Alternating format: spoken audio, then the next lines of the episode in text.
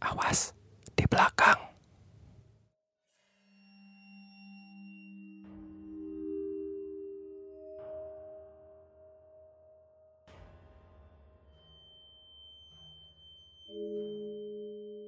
Assalamualaikum warahmatullahi wabarakatuh. Kembali di podcast Awas di Belakang bareng gue Didit yang bakal bacain kisah-kisah serem yang tingkatan seremnya bisa mencapai sembilan puluh sembilan persen. Masih dalam suasana kemerdekaan, gue ucapkan selamat hari ulang tahun buat negara kita, negara Indonesia yang ke tujuh puluh tujuh. Semoga kita semua dapat terus bersatu dan menjaga keutuhan N K R I. Oke, seperti biasa, selamat aktivitas buat lo yang dengerin podcast ini di pagi hari, dan selamat beristirahat buat lo yang dengerin podcast ini di malam hari. Jangan lupa apapun aktivitasnya, awali dengan berdoa. Spesial di episode kali ini, kita bakal membacakan satu cerita yang pernah gue tulis di I G. Memang ini pernah di-post, tapi karena ini berhubung dengan spesial hari kemerdekaan, jadi gue bakal bawain ceritanya di Spotify ini.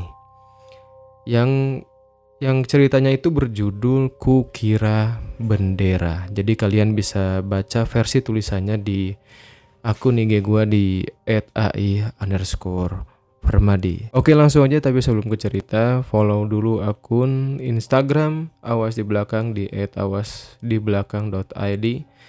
Dan kalian juga bisa follow akun TikTok kita di et awas di belakang dot i d juga.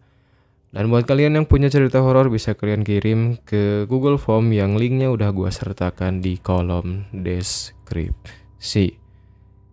Oke, siapin dulu headsetnya, matiin lampunya, dan pastiin kalau kalian lagi dengerin cerita di podcast di Awas di Belakang ini, kalian harus lagi sendirian.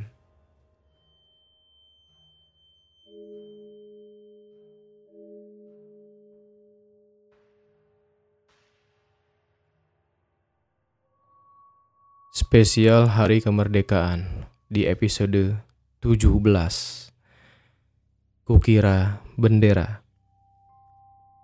Kalau bukan karena aku yang sudah memisahkan diri untuk tidak serumah dengan orang tua dan lebih memilih membeli rumah baru di tengah kota bersama istri dan anakku, mungkin seumur hidup aku tidak akan pernah menceritakan pengalamanku ini kepada siapapun, meski dipaksa. Bayangannya masih sangat nyata, seakan menyergapku dalam ilusi dimensi kegelapan. Tatapannya, penampilannya, membuat bulu kuduku merinding. Bagi orang-orang sepertiku, bertemu mereka yang tak kasat mata mungkin menjadi hal yang sangat mengganggu. Entah itu disengaja atau tidak, pastinya aku ingin pengalaman mistisku di bulan Agustus beberapa tahun yang lalu menjadi pengalaman pertama dan terakhirku. Aku mohon, itu doaku. Tentu saja saat itu aku masih lajang dan belum mempersunting wanita cantik yang sekarang menjadi teman hidupku. Sesuai kebiasaanku dari masa S M P, aku selalu membantu ibuku untuk berbelanja bahan baku makanan seperti sayur, tepung, dan yang lainnya ke pasar subuh. Awal-awal aku selalu ditemani ibu ketika berbelanja. Namun, seiring bertambahnya usia, aku selalu melakukannya sendirian. Aku mempunyai tetangga yang sangat baik. Bisa dikatakan, dia adalah tetangga yang paling baik di lingkunganku. Aku biasa memanggilnya Teh Rini. Ya, kala itu aku hampir lulus S M K, dan kami terpaut umur hanya dua tahun. Dia lebih tua dariku. Teh Rini sudah memiliki anak berusia tiga tahun. Dia tidak melanjutkan sekolahnya selepas lulus S M P. Karena masalah ekonomi, orang tuanya menjodohkannya kepada seorang pengusaha. Tak dapat dipungkiri, sejak menikah dengan pengusaha itu, ekonominya meningkat tajam. Teh Rini selalu menyempatkan berbagi kepada orang lain. Bahkan, Kadang dia tak sungkan untuk memberiku uang bensin. Itulah mengapa aku mengatakan kalau dia adalah tetangga paling baik. Namun di balik itu semua, aku tidak tahu apa alasan Teh Rini masih tinggal bersama orang tuanya dan bertetangga denganku. Aku sendiri pun kurang akrab dengan suaminya, karena aku memang jarang bertemu dengannya. Paling, dalam sebulan aku hanya melihatnya beberapa hari. Selepas itu, aku tak tahu. Kuakui suaminya memang sangat ramah. Teh Rini sangat beruntung mendapatkannya. Bukannya ingin mencampuri urusan keluarga orang lain, tapi selayaknya orang bertetangga, apalagi ini di kampung. Maka keakraban adalah hal yang sangat mudah didapatkan, bukan begitu? Setiap kali akhir pekan, aku yang selalu ikut merapikan sayuran di warung depan rumah tempat ibuku berjualan, Teh Rini selalu mampir. Dia selalu menjadi pelanggan pertama yang membeli sayuran ibuku. Takut kehabisan. Itu kata-kata yang selalu aku dengar jika kutanya mengapa kedatangannya selalu paling awal. Bertahun-tahun berikutnya berita memilukan pun tersebar. Teh Rini diceraikan paksa oleh suaminya. Aku pun tak tahu apa alasannya. Ia ditinggalkan bersama anaknya yang kala itu berusia enam tahun. Semenjak gugatan itu diterimanya, kesehatan Teh Rini dan kedua orang tuanya semakin hari semakin menurun. Hingga pada akhirnya, kedua orang tuanya pun meninggal. Teh Rini semakin terpuruk. Tubuhnya yang semula berisi berangsur mengecil hingga hampir seolah tak ada daging yang menyeliputi tulang-tulangnya.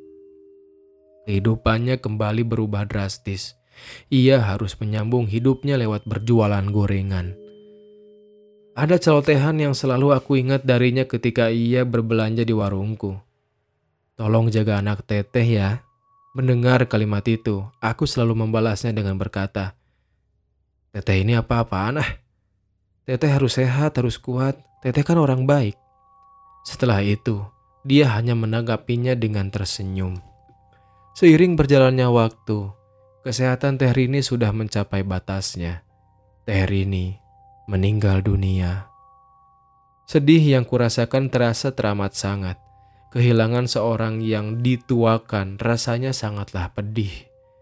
Di hari pemakamannya, aku nekat tidak masuk kerja. Aku ingin memberinya satu penghormatan terakhir. Perihal anaknya yang harusnya akan masuk ke jenjang sekolah dasar menjadi tanggungan paman dari Teh Rini. Anak itu dibawa ke daerah Tasikmalaya untuk disekolahkan. Semula, karena teringat akan celotehan Teh Rini dan merasa mempunyai tanggung jawab, kedua orang tuaku ingin mengadopsi anak itu. Namun rasanya paman Teh Rini adalah orang yang lebih tepat untuk bertanggung jawab. Belum lagi, mereka bersikeras dan menunjukkan bukti tertulis kalau Teh Rini akan menitipkan anaknya pada pamannya. Rumah Teh Rini pun menjadi kosong. Beberapa kali usaha untuk menjualnya pun dirasa sia-sia. Karena setiap kali terjual, si pemilik baru hanya akan betah sekitar sebulan lamanya. Alasan mereka tidak betah tinggal di rumah itu beragam. Karena pekerjaan, hawanya yang panas dan lembab, dan yang terakhir, karena rumah itu dihuni sosok kuntilanak yang tak segan menampakkan diri di depan mata. Awalnya aku tak mempercayainya, karena mana mungkin rumah orang sebaik Teh Rini dihuni oleh makhluk jahil seperti itu. Namun, semuanya berbalik ketika malam itu tiba.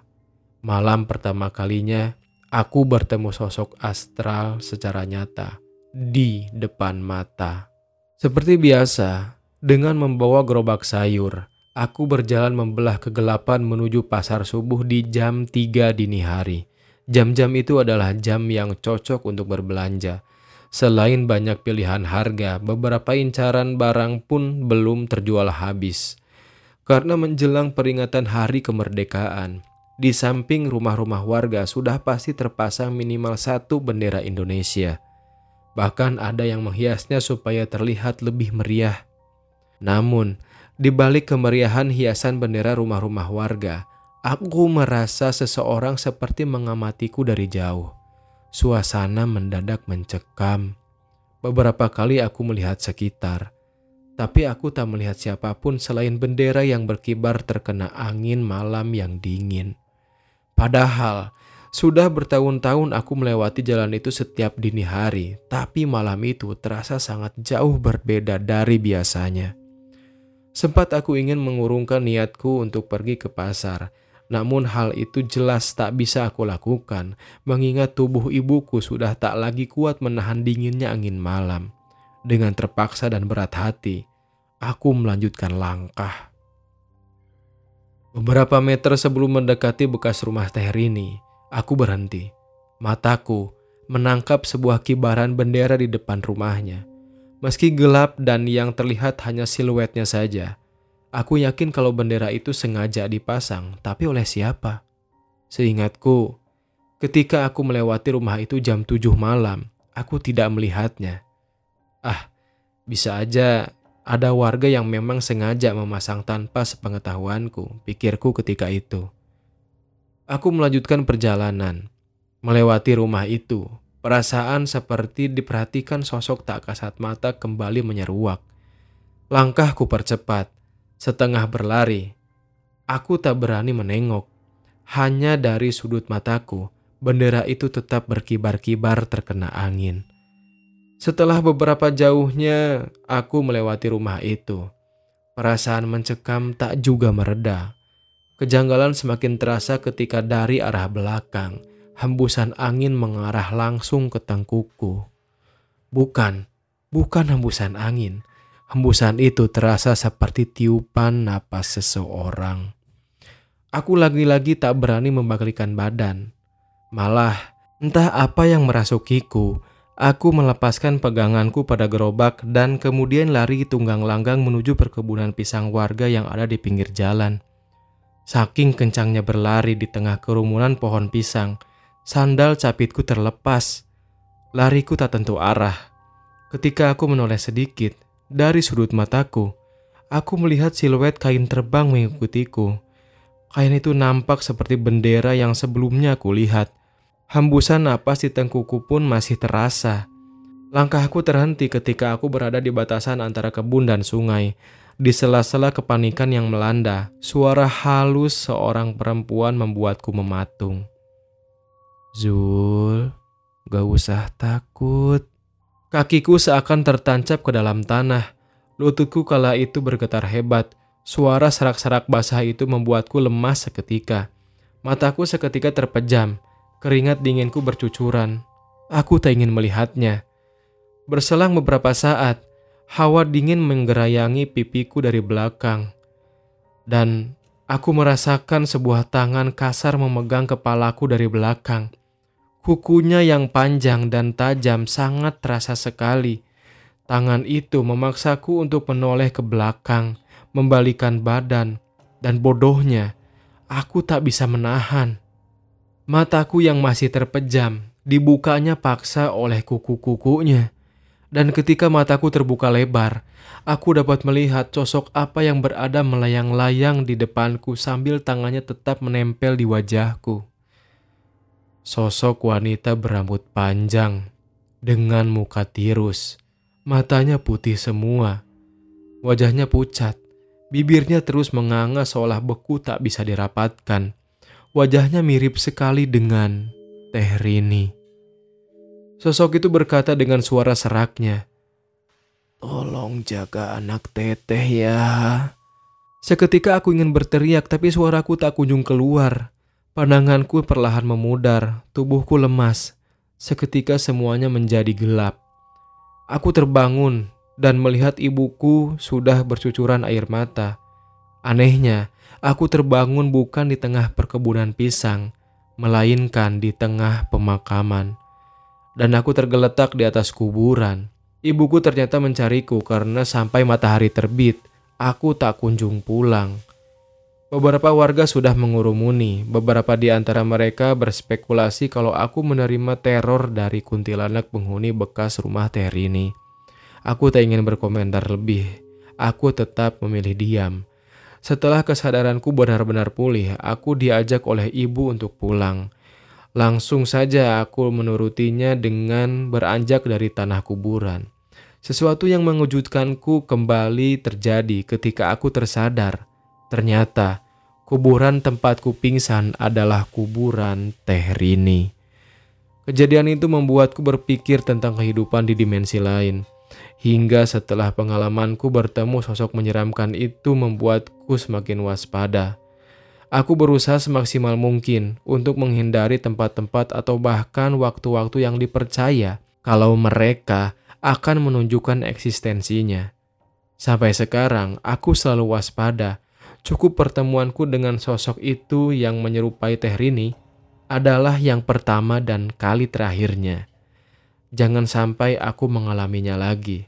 Aku tak sanggup menahan rasa mencekam itu lagi. Tamat. Itu dia tulisan gue. Buat kalian yang pengen lihat versi tulisannya, bisa kalian lihat di akun et a i underscore Permadi. Ada beberapa cerita juga yang pernah gue post di sana. Kalian juga bisa lihat kayak yang judulnya Selendang Putih, kayak yang judulnya Diajak Main, Mobil Peka, Mobil Bekas, Sang Penari, Sang Penari dua juga ada. Bukan K K N ya. Banyak kok, kayak ada yang judulnya Makna Cinta. Ini cerita horor, Makna Cinta. Ada yang judulnya Ruang Inkubator. Dan lain-lain deh di sana ada. Ya, itu aja mungkin episode kali ini. Terima kasih yang sudah mendengarkan. Sekali lagi, selamat Hari Kemerdekaan buat N K R I tercinta. Gua Didit pamit. Assalamualaikum warahmatullahi wabarakatuh. Awas di belakang.